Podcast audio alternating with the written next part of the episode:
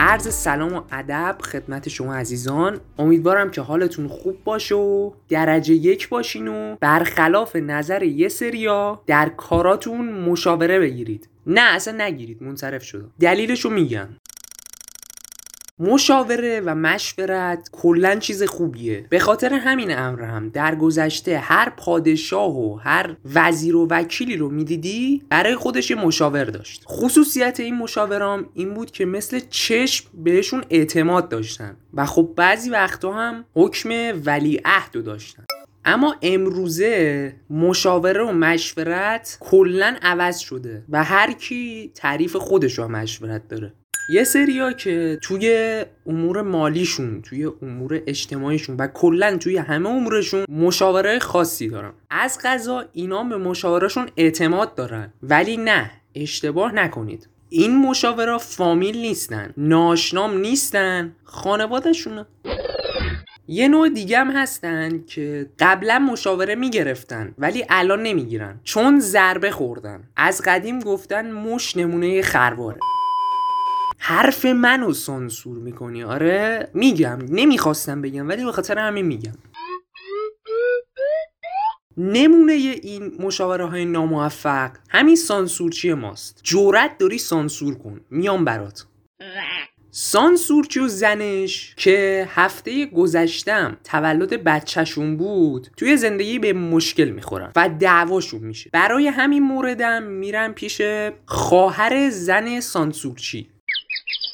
بعد باجناق سانسورچی یه جوری دعوای اینا رو حل می‌کنه که اون لحظه متوجه نمیشن. یعنی اون لحظه بهشون مشاوره میده و میگه مثلا کوتاه بیاین به خاطر بچهتون و یه سری از این حرف بعد از گذشت 24 ساعت وقتی زن سانسورچی میره توی فضای مجازی خواهرش و چک می‌کنه ناگهان با تاثیر عجیب و غیر مترقبه درسته؟ غیر مترقبه ای روبرو میشه. آقای سانسورچی با یه خانوم دیگه دو سال پیش رفتن بیرون کافه. سانسورچی که سر برنامه با بود شب میره خونه. فرداش که میاد سر برنامه می‌بینیم با خودش یه ساک آورده. بعد ازش من پرسیدم این چیه؟ سانسورچی جان. میگه خانومم منو انداخته بیرون.